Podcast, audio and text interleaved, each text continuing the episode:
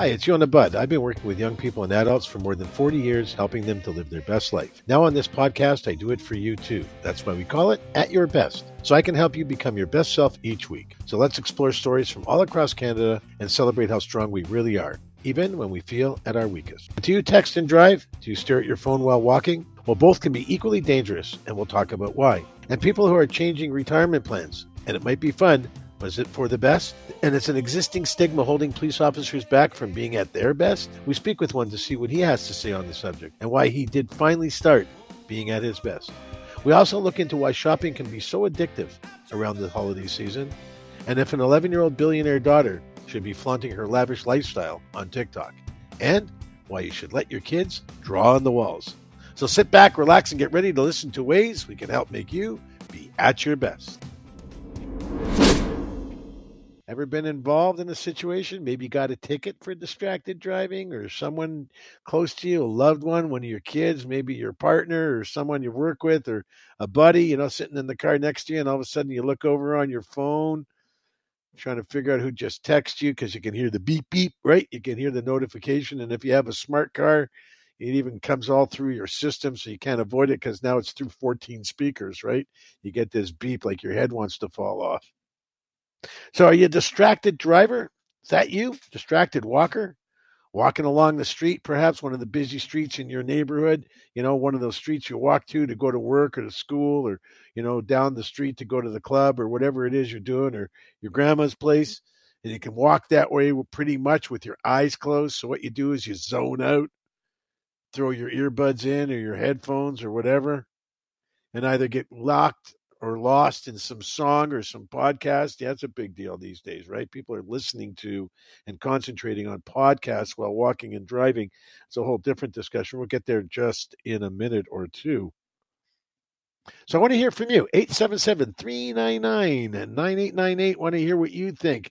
Anybody there online? Let me know what you're thinking. I want to know if you believe that there's such a thing as distracted driving or distracted walking. Or if you ever gone down the street, I'm going to share a story in a few minutes. Ever been driving driving down the street, you know, trying to get to work, maybe drop the kids off, get around the corner to pick up some takeout.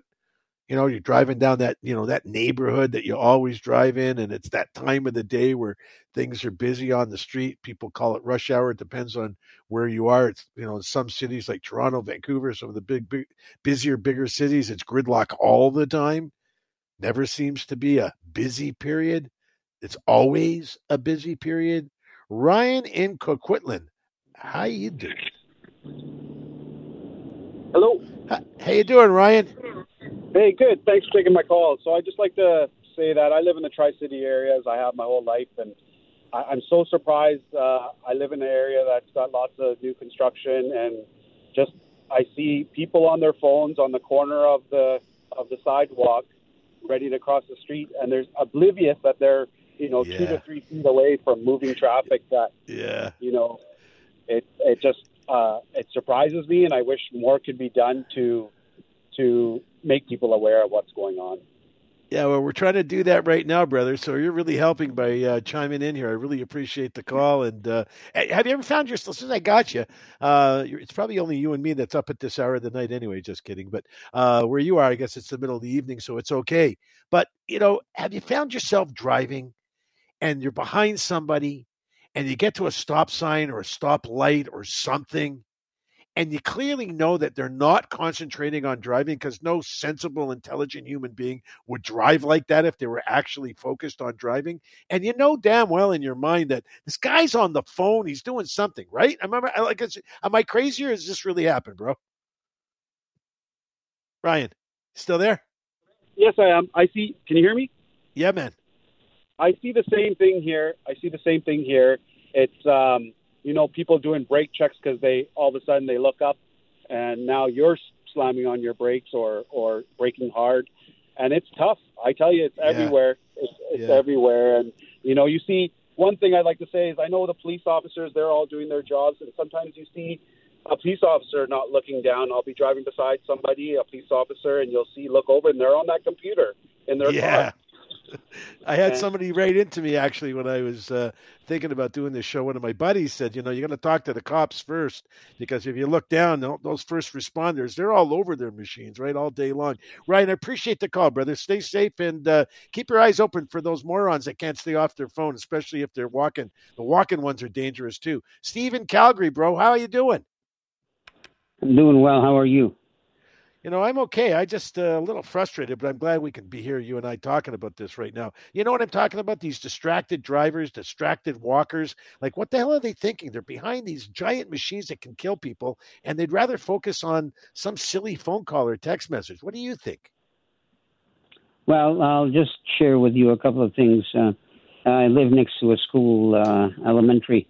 Uh, the kid had uh, earbuds in his ear uh, he was trying to negotiate across the uh, crosswalk the uh, person in front. Yeah. He waved him through. Uh, he went through. Uh, the lady behind him, 80 years old, I know her. Um, he waved her through. She didn't want to go. She held on till he uh, started crossing. He didn't want to do that. He started. He got off the sidewalk. He's still trying to adjust something in his earbuds Oh god. Uh, the lady ended up by hitting him. Oh my Not goodness. running him over completely underneath. Well, oh she was besides goodness. herself. Uh, you saw you, you, saw this, Steve? You yeah, yeah. I was on the sidewalk. Wow. I uh, took my dog and tried to lift up the kid. You're not supposed oh. to do that, by the way, because yeah, I, I, got yelled at by the uh, EMS. I got yelled at by the fire guy. I got yelled at by the police. Uh, but when the police arrived, the fire, the ambulance, the kid was okay. The mother was there, arriving late. Mother was yeah. screaming. Yeah. Uh, there's nothing wrong with the kid.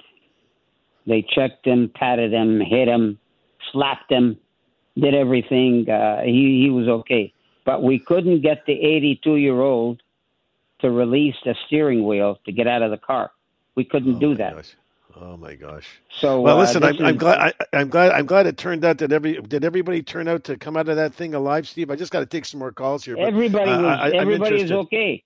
Yeah, it's man. just that the, Crazy, the woman was eh? in shock. Crazy. Can you imagine? And I wonder how long it's going to take that kid to put his earbuds back in and start walking the same way he did. The and you know what, buddy? You know what, buddy? It, uh, next 24 hours. Exactly. You know, you know what, I'm Steve? worried you know about what's gonna, woman.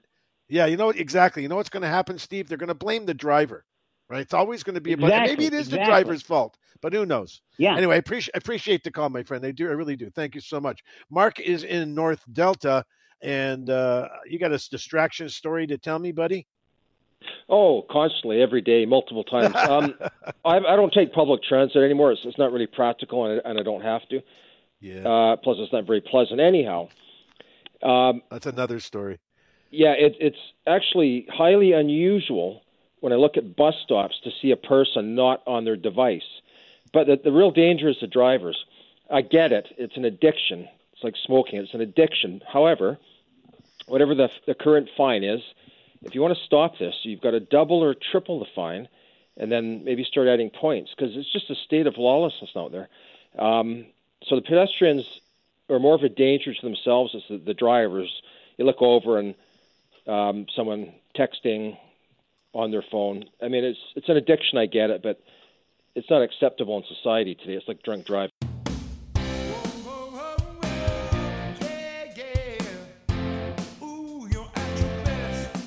Let's get back to business. I got two friends on hold here. I got my friend uh, Mark in uh, in uh, North Delta and uh, Catherine. They're both holding. We're going to get back to them in just a second here. We're talking about distracted driving. You can call in 877-399-9898 or you can text. And I want to know from you, have you been involved in a situation where distracted driving is, you know, something maybe you got a ticket for or something that, you know, you found yourself in, you know, behind a vehicle where you knew the guy or your person was on the phone or distracted walking. Yeah, we'll talk about distracted walking here uh, in just a minute. So that's what we're talking about. 877 399 9898. Lots of people lined up, but I do want to talk to you, and we'll go as long as we can uh, to talk to as many people as possible because this stuff is crazy crazy.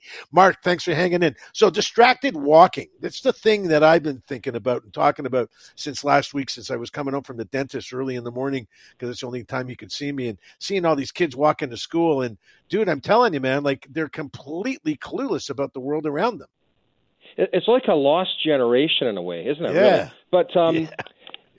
you got to be aware of your surroundings. Anyhow, a couple quick points. Um, I'm one of the uh, very, very rare few that don't have a cell phone. I, I choose not to have one. I don't need one. It may sound ludicrous, but I feel better for it.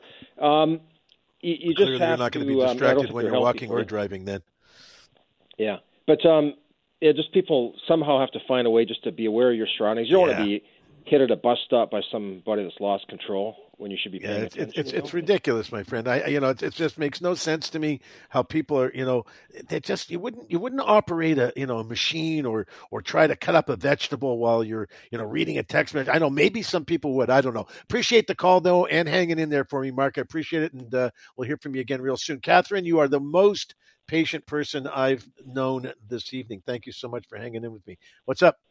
Well, thank you. You're welcome. well, what, well, what I saw, it was it has to be a Saturday Night Live skit because it's so funny. I'm I'm sitting at the red light, and there's a car in front of me between the car that I'm looking at. So there's a car at the red light, then there's a car in front of me, and then there's me. So three cars, okay? okay. And the guy at the red, the guy at the red light opens his driver's door, and all of a sudden he's hanging a chicken outside his door Oh come on. by, by its leg, okay, a full Oh, chicken, on. okay, a Oh, rotisserie chicken, and and Oh, and on. you, you, and then he takes the pan that it's in and dumps it on the ground, and you know the pad that sits on the bottom that collects all the drippings, it falls on the cement. And he leaves it there and shuts his door. So the car behind me, car behind him, which is in front of me, lays on the horn because Oh, he left it on the cement. Oh, and he opens the door, gets the, the bird, picks up the thing with his other hand, closes, uh, but before he closes the door, he says, "F you." Oh my goodness, that's crazy. such a thing in my life. It was funny. You know what? I, I love when you call with stories because you always have great stories to tell. And I know that I've heard your voice before, and you've got great energy. And you just keep calling and keep listening because you definitely uh, make my evening. So thank you, Catherine, in Surrey. BC, one of my buddies. So uh, I'm sure we'll hear from her real soon when there's something interesting to talk about. Malcolm, who's in Vancouver, we're talking about distracted driving and distracted walking. First of all, buddy, I didn't even know distracted walking was really a thing. So I looked it up and did some research. It's actually a thing. You can actually get a ticket for it uh, in most major markets, uh, ma- ma- major cities across North America, similar to jaywalking. It's in the same category, but not nearly, I guess, not nearly as uh, as uh, lethal. But anyway, tell me your story about distracted walking, Not, or or not in, or not both. in left wing, not in left leftist Vancouver will you ever get a ticket. Not a chance. a friend of mine's on the uh, Vancouver Police Department, and he told me once. Uh, I said, "Why aren't you guys going after the pedestrians who keep crossing illegally?" He says, "The mayor won't let us because he's the head of the police board." He says, "Leave the pedestrians alone. Go after the cars." Yeah, but you know what? That Here's what I'm the, thinking. the mayor of Vancouver to the police a, cou- a few years ago. Now, my story is this: I was going through a yellow, a yellow light because I had to. I was making the right-hand turn. It's one of those buildings on the on the corner that has that Yeah. really tight um, framework. To, you know, you've got very little sidewalk, and this Yeah. person's running. I from the opposite uh, direction. I can't see them. They run right in front of my truck. I hit the horn. They back off. I get pulled over. No way. Way. Yeah, I it's- get pulled cl- over, Clearly and not a just I'm- society. Well, here, here's the deal. This is how I got out of it. I looked Yeah. at the cop. I said, "Did you pass in your in your training mind reading 101? Because I certainly didn't pass it in high school. I can't tell you what I'm going to do. You can't give me see you in court because my dash cam will defend me." Well, I appreciate. Listen, Malcolm, I, pre- I appreciate okay. the call, buddy, and uh, and sharing your story. Thanks so much. Uh, that's my uh, my new uh, my new pal Malcolm. He's in Vancouver, and uh, listen, anywhere you go across this country, BC, Calgary, uh, Edmonton, you know, anywhere, Manitoba, Ontario, Quebec, out to the east, you know, people out there drive and walk too big time, right? Um, I can tell you that Ontario and, and, and Alberta have reported uh, out, uh, outrageous numbers uh, around distracted drivers and fatalities around distracted driving and distracted walking. So here's what I'm thinking, right? I'm going to steal a little of this time, although I, I love all these callers and, and you folks just uh, make the show happen. Without you, it, it's just not nearly as uh, exciting. I'm certain for the audience as well. So uh, keep calling, by the way, 877 399 9898. You can line up your calls because when we get finished this segment, we're going to talk about retirement. And if you've thought about maybe traveling across the country, speaking of driving and distracted driving, how distracted am I going to be in an RV with a big comfy seat? I'm going to fall asleep at the wheel. Anyway, we'll get to that soon. Meantime, let's get back to distracted talking, uh, driving and walking and talking because I see people on their phones. Literally. I know they're on their phones. Either either that or there is a rash of people in the communities that I drive through in metropolitan Toronto and surrounding area that have all got a mental health issue that causes them to talk to themselves. Because the only other the only other answer would be the only other logical answer is they're on the phone talking to people. So here's the deal. Let's get down to it. Cell phones, music, phone calls, taking pictures, all while you're driving or walking, no good.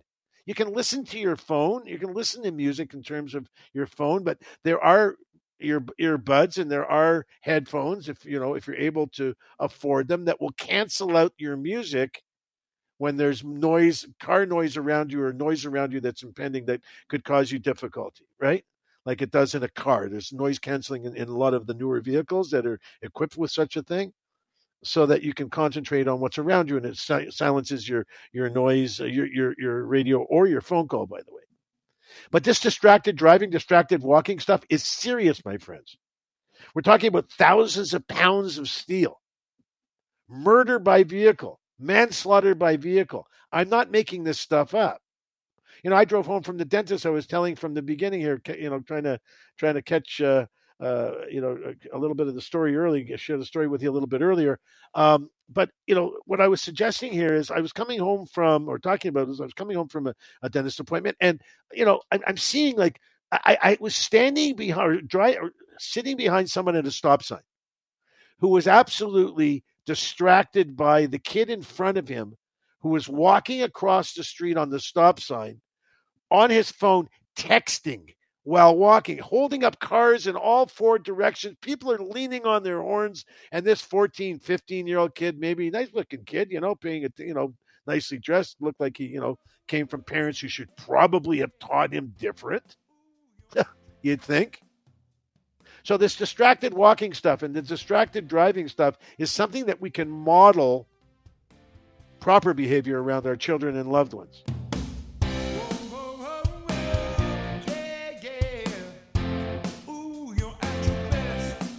I want to get into a discussion, uh, if you if you're open to it, about retirement plans.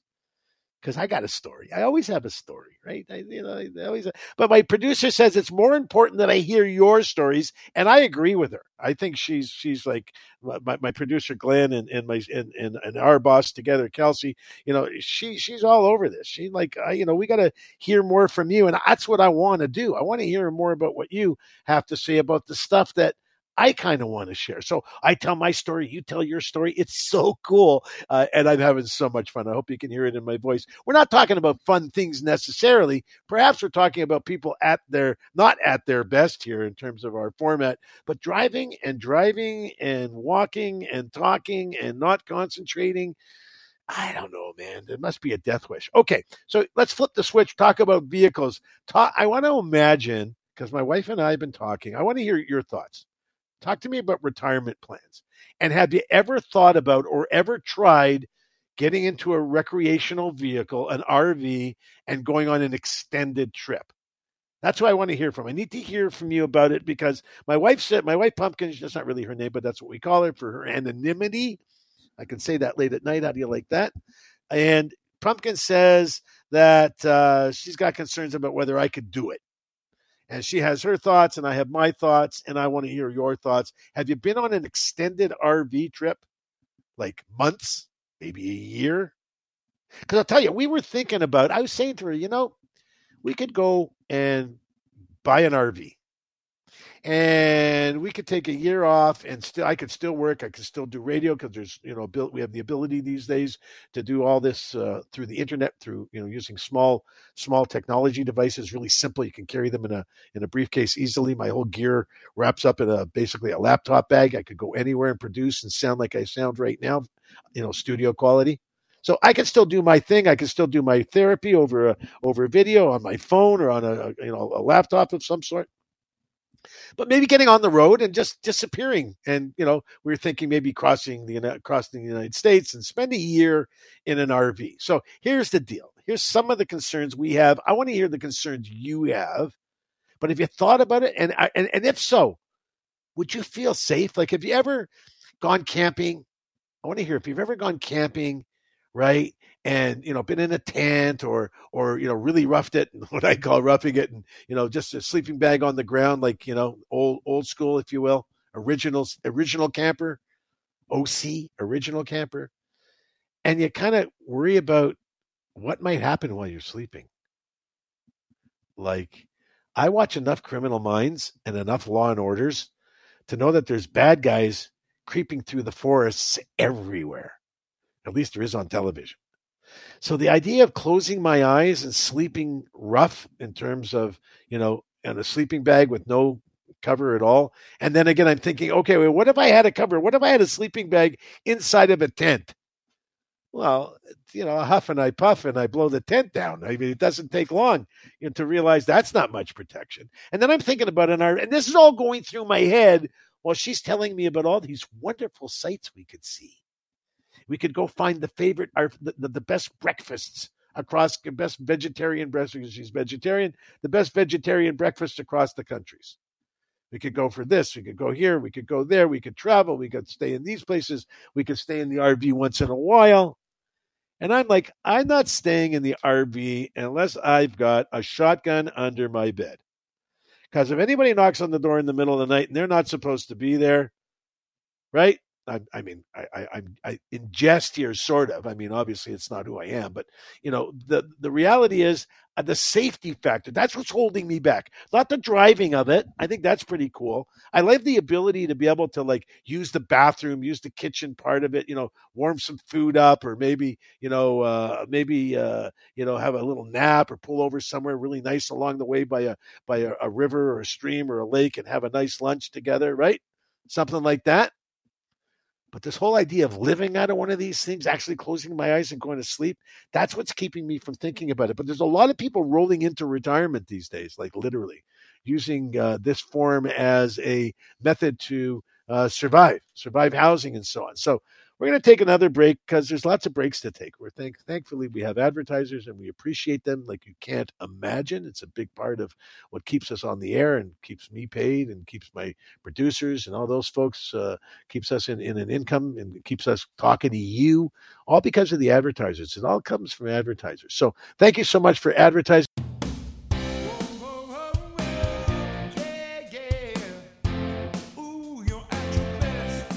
We've been talking about distracted driving, distracted walking, and now we're talking about retirement and maybe jumping in an RV is what I was thinking. Although I got a lot of reasons why I don't really want to, but maybe I'm going to. I don't know. I'm so confused. That's why you need to call 877-399-9898. Want to talk about RV experiences? I know that my buddy Ed's in Vancouver. He's waiting to talk to me, but I want to share a couple of things. Somebody asked me to share, uh, sent me a text message. I got lots of texts and calls tonight. I really appreciate you all uh, and taking the time to share with us us uh, makes our job easier when we know you've got stuff to share because that means we're connecting. And if I don't feel like I'm connecting, it's just not really worth doing this, right? So I'm sure you feel the same way. So thank you for listening and being a part of it and the interactive experience that we get to share together. But someone said, talk about uh, bikes on sidewalks. Boy, I have a beef about that. So yeah, bikes on sidewalks, distracted bike riders, and all that. That's just right along the same lines as the walkers and the drivers. Ed in Vancouver, what's up, my friend?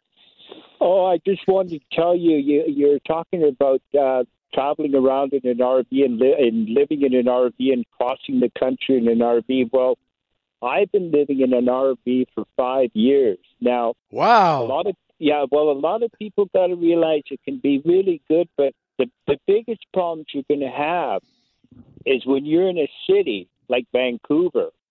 Okay, you cannot have any vehicle over 20 feet long, and it can't be more than seven foot high. So immediately you can get your RV towed away. It costs you a thousand bucks to get it back. And there is a Oh. crusade in, in a lot of the cities on RVs. Okay, so this is No one of way. the, the well, this is one of the problems that people don't realize that even even vans, if your van Yeah. is over seven feet high, Yeah. you can get it towed away. And and the city doesn't even re- they give you one little warning, and then the buster's tours co- comes and you're gone. Okay, all your So- possessions can be in your van, all your whole life can be in there, your ID, everything. So, so, so, so, so, hang on. I don't want to cut you off here, Ed, but I do want to have Yeah. a discussion. I, I, I know you have to share, but so let's. Oh, yeah. So you're taking your, you, you take your RV to park it in front of a, a store or a restaurant. You know, a Subway sandwich. You want to jump in and grab a Subway sandwich. You park your RV because that's what you're driving. That's your home. That's your vehicle. And you're telling me if you wait, if it stayed too long inside the restaurant, they're going to tow it away. No, no, no, no. They, where where where the problem lies is that it's the overnight. Okay, that you can you can actually Ah, the long as you move overnight. Your, I as long see. as you Okay. move your RV around, you're going to be all right. But if you stay overnight in a location, bang, you can you can get hit right away on that, right? So that's that's one of the. It it can be fun, but you got to also remember Canada's a very cold country too, and it's it's really difficult a lot of times to keep an RV warm. You almost have to. You know, a lot of the RVs were made in the in the United States, and Yeah. the insulation factors in RVs in Canada are not really that good. You'd almost have to rebuild it and re-insulate the whole thing to make it Canadian. no way. I never oh, even yeah. thought of it. I could tell. I could. I could write a book on it because I've You been should. living in it. Yeah, I've been living in a in an RV for five years, and I know all the ups and downs about it. And it it it can be fun because you don't have to come up with a monthly rent, but at Yeah, the same yeah. time, you got to have your insurance. All you got to you, you know. There's there there can be, and the, the the greatest enemies are the are the tow truck companies. Yeah, I never even down, thought if you go that. down to the if you go down to the Vancouver imp- impound up there on Marine Drive, there's Yeah. about a hundred of them derelict sitting there that have been towed oh off the my street gosh. that people can't get back. Oh, maybe I should see if I can get a hot deal on one of those there. You know, I've been well, waiting well, to see. I mean, don't. It's like anything. It's like I had an idea of going up into the Yukon and living in a cabin. It'd be all right, but then there's the cold, there's the bears, and you're all Yeah, by you, know. yeah, it's yeah. a romance. So- it's a romance. so Ed, are you, Ed, you do this by yourself, or you have a partner or somebody with you? Oh no, no, I live by myself. But I'm actually I've never had that thing of you uh, like what you're talking about being frightened or, or be or, or worried about somebody because no, I, I I I- don't have that kind of that that that I don't ever think like that. But I mean, like I wouldn't be worried if somebody came up my door at night or anything like that. I I wouldn't have that. That that wouldn't be a problem. I I more fear the tow truck tow truck company. I hear that. You know what, man? I, I really, I, I really appreciate you calling because I never even thought about these, Oh these yeah, kinds of things just and, add you gotta the. remember, you got to remember too, though. The other thing that I should have told you that Yeah. RVs usually have a big motor. Like mine has a 454 Chevy in it. Okay. Now you're looking about you because it's a big vehicle. You got to you're looking Uh, about five to six miles per gallon. Okay. Yeah, For me to yeah. drive my van from my RV from Vancouver to to Cloverdale is a hundred bucks. Right. So if you're so, thinking so, so that's to so that's right. That's right. That's where I was kind of going here because I need to ask a few questions. I need to ask a few questions. Oh, you gotta, a- you got, you, you do a lot, do a lot of research because because I it, will. there's a lot of problems with uh, with that. It's good, but there's a lot of problems too. So did you did you do did you do it to save the rent, Ed? Did you decide Yeah, to I be? The rents, but the rents got so high that I figured it was a good way, and and I bought a really nice one from from from uh, California. But but like I said, when you're buying an older RV too, you can Yeah. almost spend thousands just renovating it, and, and, and because there's always going to be issues with, uh, you, you know, the leaking and all the different things. Yeah, yeah, yeah, yeah. I mean, so so you could if, if you got a hundred grand and you can buy a new one that maybe had an electric motor in it, you'd be laughing.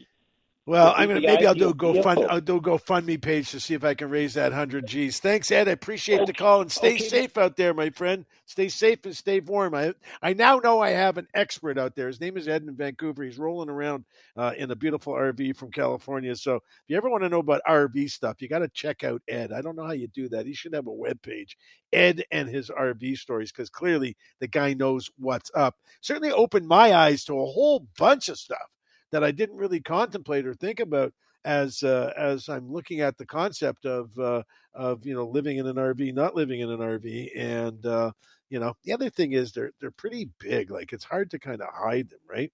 Um, some people might think it's a little bit you know a little bit flamboyant or a little not flamboyant, but a little bit flashy. I don't know. Speaking of flashy, real quick here before we go to the big break, and when we're going to come back from the big break, we're going to be talking about the addiction of shopping for uh, the holiday season. it's a real thing, right? It's a real thing. Talk about it and some things you can do to kind of get around it. But have you heard about the billionaire daughter? The 11 year old billionaire's daughter who's on TikTok showing purses and jewelry. And, you know, people are asking her, how much is that? And this is 5,000. This is 8,000. Turns out her parents, Emily and Adam uh, um, Abraham, they, they own a store that sells secondhand luxury goods. Um, so no one's even sure if the guy's a billionaire or not. And frankly, I don't care. But you think it makes sense for an 11 year old to be put on in such a way? Apparently, she loves doing it, but they're clearly uh, getting a lot of traction from this 11 year old who talks about the tens of thousands of dollars in jewelry and purses and clothing that she's wearing at any given time. And I saw it as a news piece, and I was kind of interested in it as a story, which is why I'm talking about it here for a minute or two. And then, but when you watch the video, if you look it up, billionaire's daughter uh, shares jewelry or whatever, you'll see all kinds of you- you- you'll see uh, all kinds of clips that she does. But she's got these three giant guys around her all the time. So this 11 year old now is famous for her billions of dollars that her parents apparently have. So she's a kidnap potential kidnap victim for sure, robbery victim for sure, and she's surrounded by these three giant security guys. Like, how's this kid go to an ice cream? Like, what's a play date at the park look like? Like, she's wearing enough jewelry and enough clothing that the value of them exceeds, you know, what what most people would spend on, you know, a down payment on a place to live if you can find one. How does she get dirty? What happens with that ten thousand dollar purse when it gets covered in mud or ice cream or anything else that kids do? I don't know.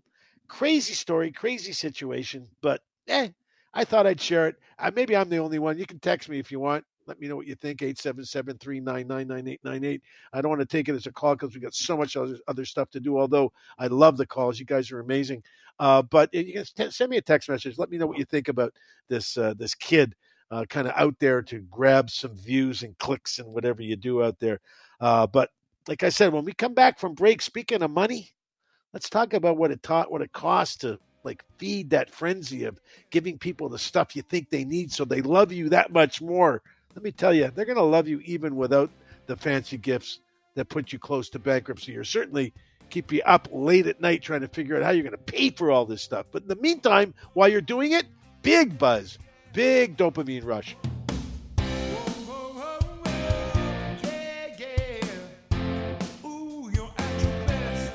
Talking about the pressure that you feel when it's time to start shopping for Christmas. So for a lot of people, the season of sales and shopping, right? It's you're you feel confident you're able to stop when you think you've you know bought enough. But you know, for a lot of people, that's not the case. They get a real charge out of um, out of being able to uh, um, you know buy things for people and you know buy something a little bit bigger than they did last year. And it's a it's actually there's a pressure around it, right? But between decorations and feasts and gift giving and all the winter holiday stuff, trips that people sometimes take, or weekends and week, you know, uh, evenings out or whatever, people spend a lot of money. And when you do so, somehow the brain feels rewarded, right? It's a good, it's like an initial, initially anyway.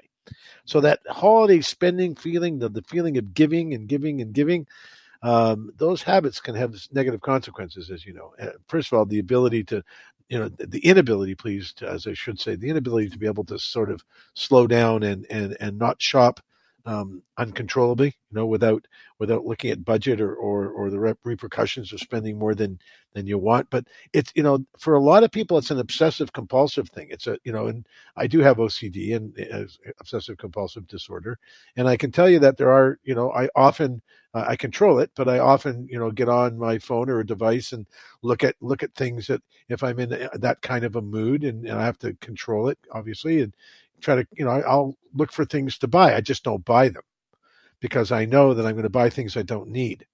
I may buy things I want, but I don't want to buy things I don't need. And sometimes it's nice to buy something little that you want, right? But Christmas time, it's different because it's not about you, it's about everyone else. And you don't want to be the one that shows up with that cheesy little present, right? It's a small box, it's not very heavy to pick up, doesn't rattle very much inside. Like it's nothing, you know, you don't think it's anything special. The fact that you've actually gone out and found something for somebody and picked something that you know is good for them, that's special for them, frankly, you would think that that should be enough, right? Well, it's not for a lot of people and they have a hard time controlling it. So one of the suggestions I'd like to make is pick your pick a list, create a list and and stick to that list and budget that list. In other words, go through that list and make sure that you're able to spend money you can afford because the stress and the and and the and the anxiety and the and the guilt that you feel after the spending, like when the holiday is over and everybody goes ooh and goo and probably puts the toy away or the gift away, and you, you rarely see them with it or playing with it because you know they just got so much stuff.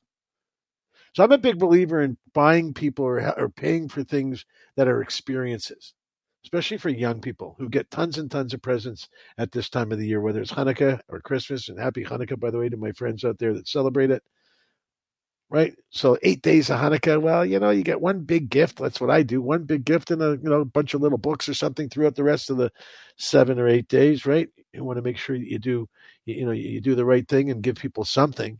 But little gifts are important too. They're just as nice, especially if you go out of your way and you pick something special for them.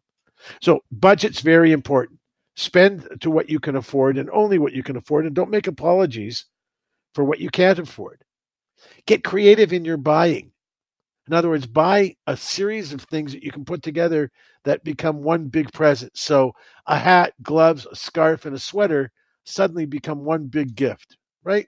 And you can buy those things fairly inexpensively. But buying the right color and the right shape and the right, you know, the right kind of design for the people that are in your life, that's the important part. Recognizing what they need in particular. And if you go to the mall, if you've been to the mall, it's like it's crazy, stressful, chaotic time.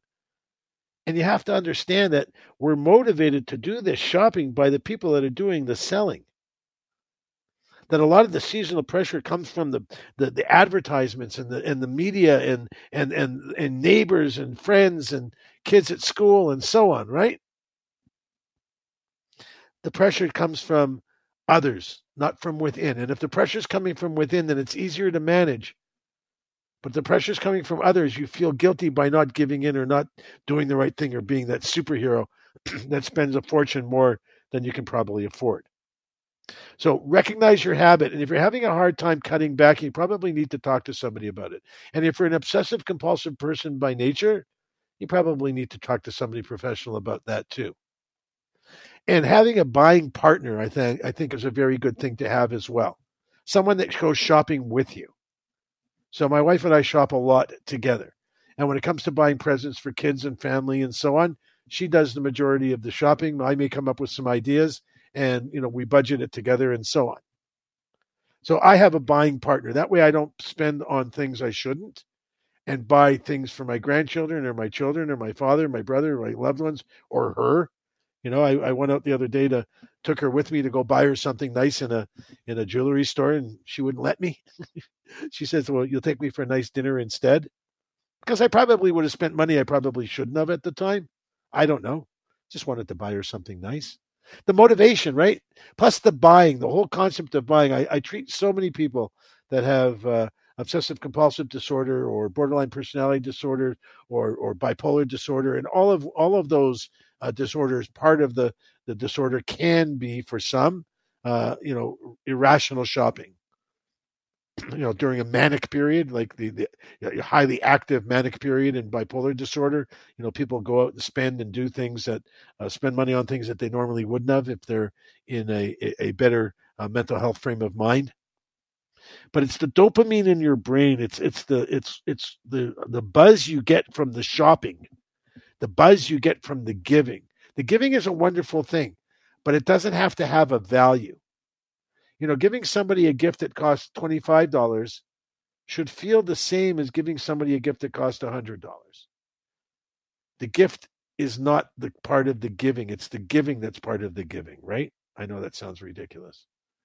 But it's important that we understand that the motivation to give should come from a place where it's the satisfaction of giving to somebody who's going to receive it and not the splash or the or the the wow factor of spending way too much money on what you can't afford. And buying presents for people that you probably don't need to buy them gifts. And if you're buying something for like your superintendent or somebody in your building or someone up at the corner store that you you know you like or whatever you know gift cards are wonderful. Like coffee gift cards at like a Tim Hortons or Starbucks or places like that.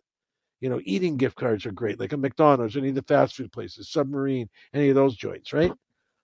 Pizza places, great gift cards. Amazon, great gift cards. So there's, you know, a gift card for twenty dollars is a really nice gift to give to somebody, or ten dollars, or what you can afford. That's the key. What you can afford. So, in order to be able to truly understand what's going on in your head while you're at the mall going out of your mind frenzy a frenzy of trying to get to the store to get that one thing or those three things and the place is lined up and it's crazy right? It's crazy. What some of us i'm not clinically crazy it's not it's not a clinical term. It's just so bizarre how so many of us go to the nth degree to spend money we don't have to try to make somebody happy who probably would have been just as happy with a gift half as expensive, right? Or something you made. That's the other option. Make things for people. Buy little gifts. If you're on a spending spree, spend the same amount, spend a smaller amount of money and buy more gifts. You know, dollar stores, by the way, are a great place to buy three or four little items. You throw them together for a kid and they think it's amazing. So here's some options. If you're out of control, you feel like you're just out of control, you probably need to talk to somebody for sure and uh, just get a handle on it before it's so out of control that uh, you know you're selling things, you know, like your your your car, your motorcycle, your boat, to try to pay for the Christmas gifts that you just uh, uh, came back with, right? So.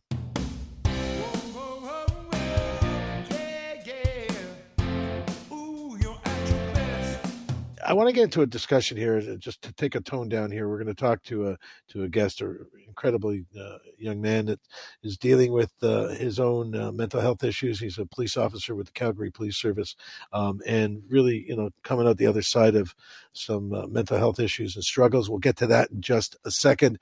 Uh, but imagine, if you will, that you are carrying a heavy bag of bricks on your in your knapsack or in a, in a in a duffel bag of some sort and every kind of every day or two you keep adding to that bag of bricks. So you're dragging it down the street and you know it's you constantly have it on your shoulders and every couple of days another brick and every couple of days another brick.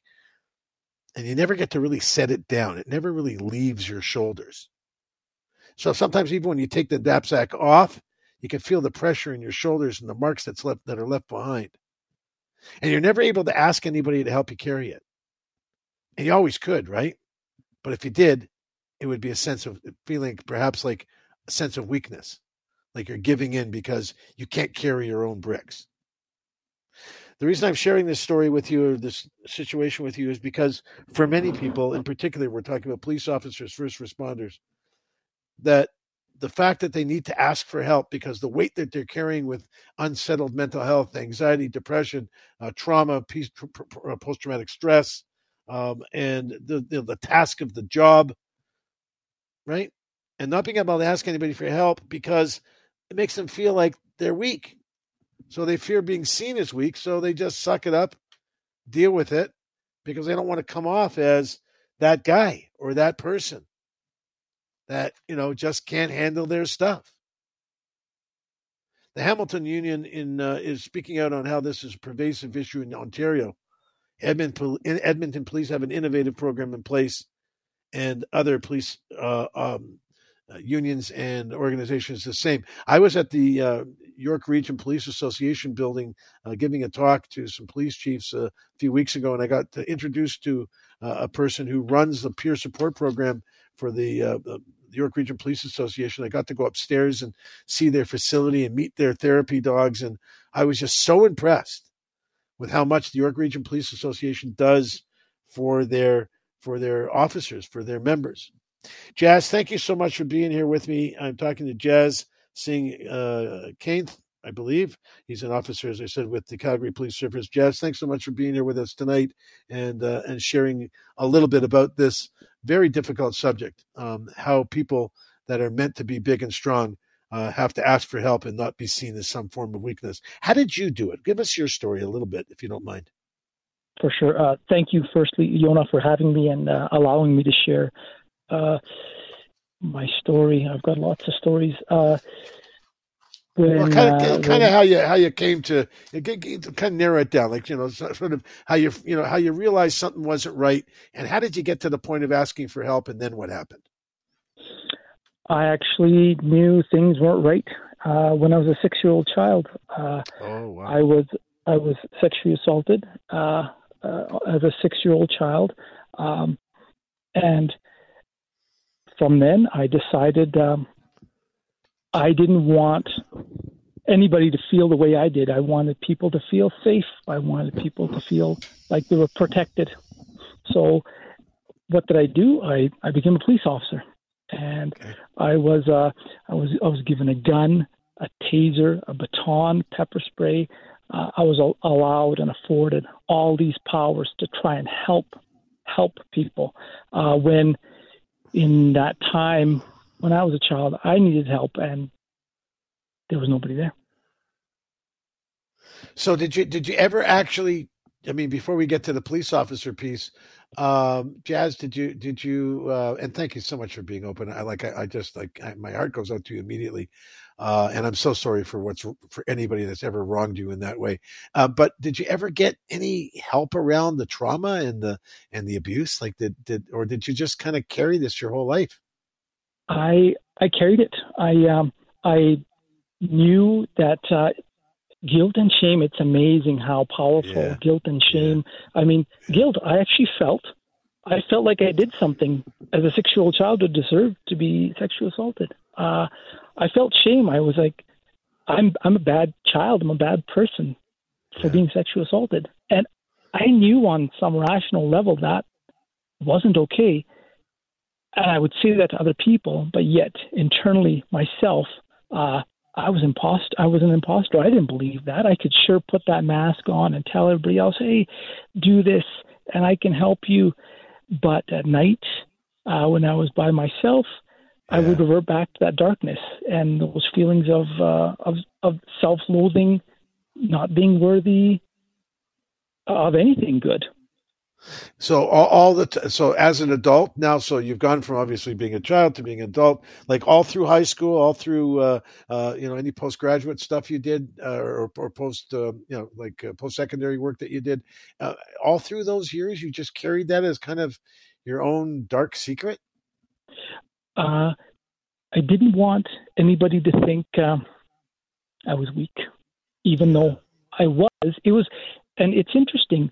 No one has actually said to me, "Hey, you, this happened to you. You're weak." That was just my perception, yeah. that my real perception in my mind for all those years. But nobody actually, I, I felt it. I was like, everybody's looking at me. Everybody yeah. knows this happened to me.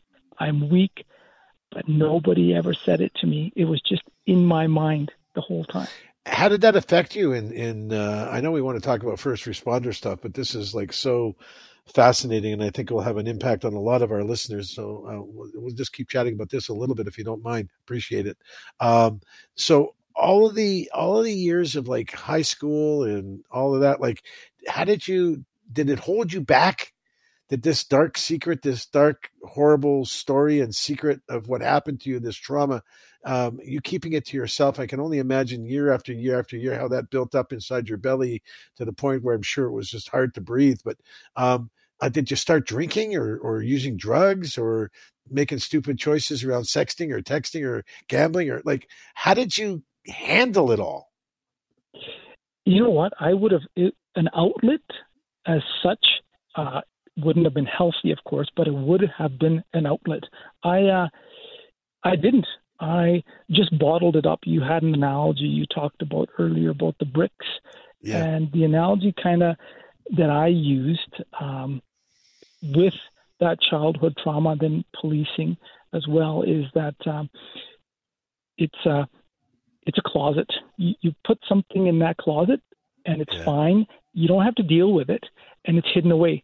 But you keep putting stuff in there, and then you're you've got your your feet to the ground and your back to the door, holding stuff in, and it's gonna it's gonna take you over, and and that's what it did. I'm with uh, Jas uh, Singh Kainth. He is an officer with the Calgary Police Service. He's also uh, re- he, uh, thriving and surviving um, abuse as a child and as a traumatic stress as a police officer. Jas, thanks for, again for uh, for being a part of this. You know, I'm reading through some material, um, and I want to get to how you got to it, but you had some pretty good results uh, with some therapy along the way. Um, how did you how did you go from this you know story that we were talking about? If you're just joining us, Jas was talking about uh, his past and some you know uh, sexual abuse that uh, he uh, endured when he was young, six six years of age, and kind of carried that all through his his adult years. At what point couldn't you carry it anymore, Jas, and you had to put the bag down and ask for help? When did that happen? Uh, that happened uh, almost almost two years ago uh, and it was a what I call a, a ferocious trigger.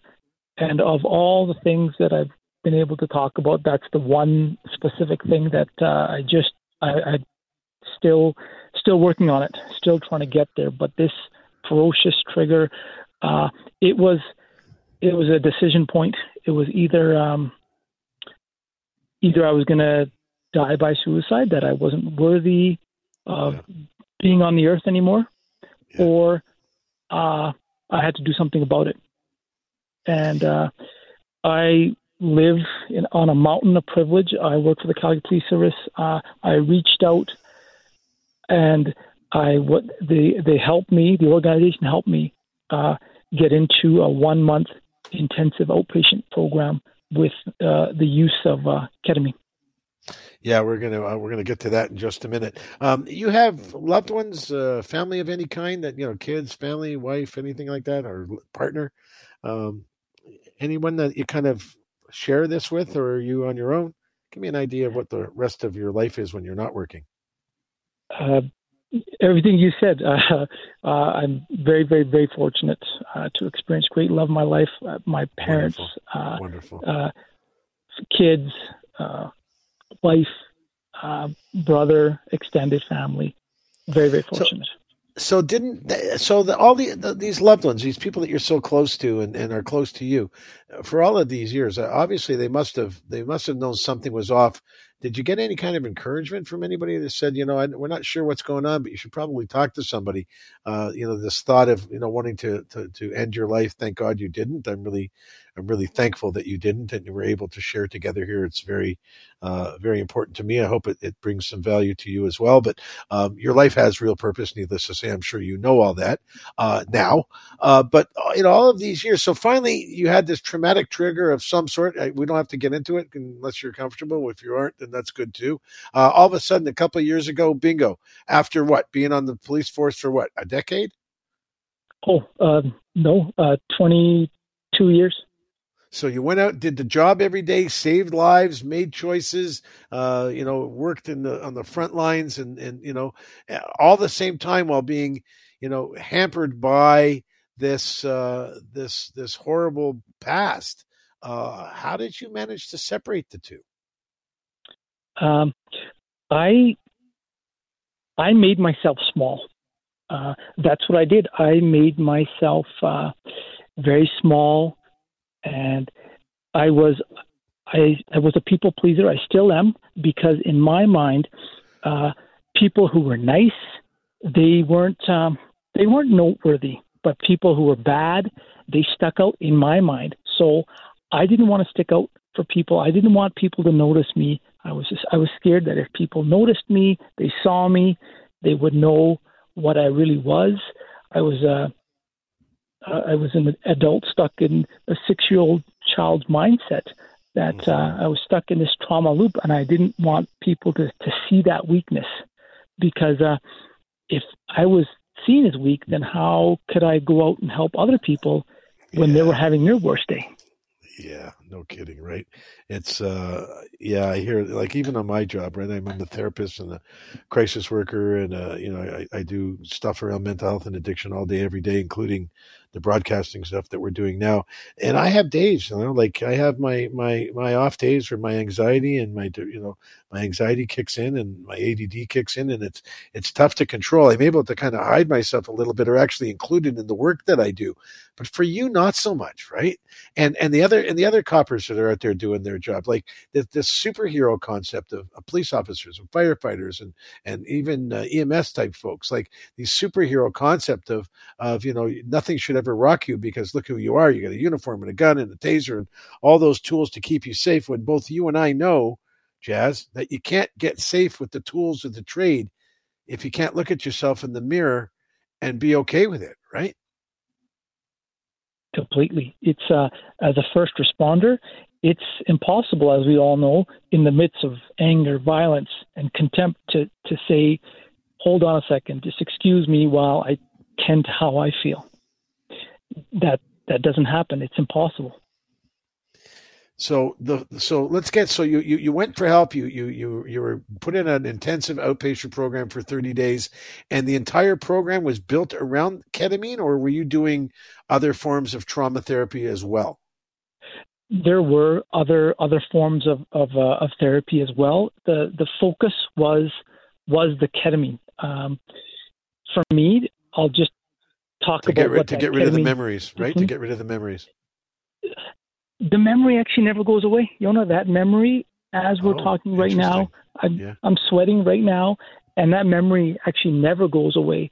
But what the ketamine uh, allowed for me, and, and that this is what happened for me, it uh, right. uh, it allowed my brain to numb itself enough where uh, that internal harshness, that self loathing, if I ever spoke to anybody the way that I spoke to myself, I would, uh, yeah, I couldn't live with myself. It was, yeah. it was that harsh. The ketamine, uh, it, it, was created as, a, as an anesthetic in the 60s. And what it helped, yep. it, it, kind of yep. numbed my brain and my thoughts and my feelings to get to being able to see that that trauma and feel it without breaking down uh, into into a pile of mess. So, in terms of your life today, if you were to give yourself a, a grading, you know, uh, would you say you're halfway where you want to be? You're well on your way to where you want to be. Like, how are you doing in terms of the healing and your ability to continue? I, I assume you're still on the job, right? I am. Yeah. So um, now that you've you know got some insights, and I'm sure tons of therapy, and the clarity that the ketamine's allowed you to kind of you know reduce reduce the internal abuse. Um, do you find now that your your your life has changed dramatically, or are you just feeling like little changes?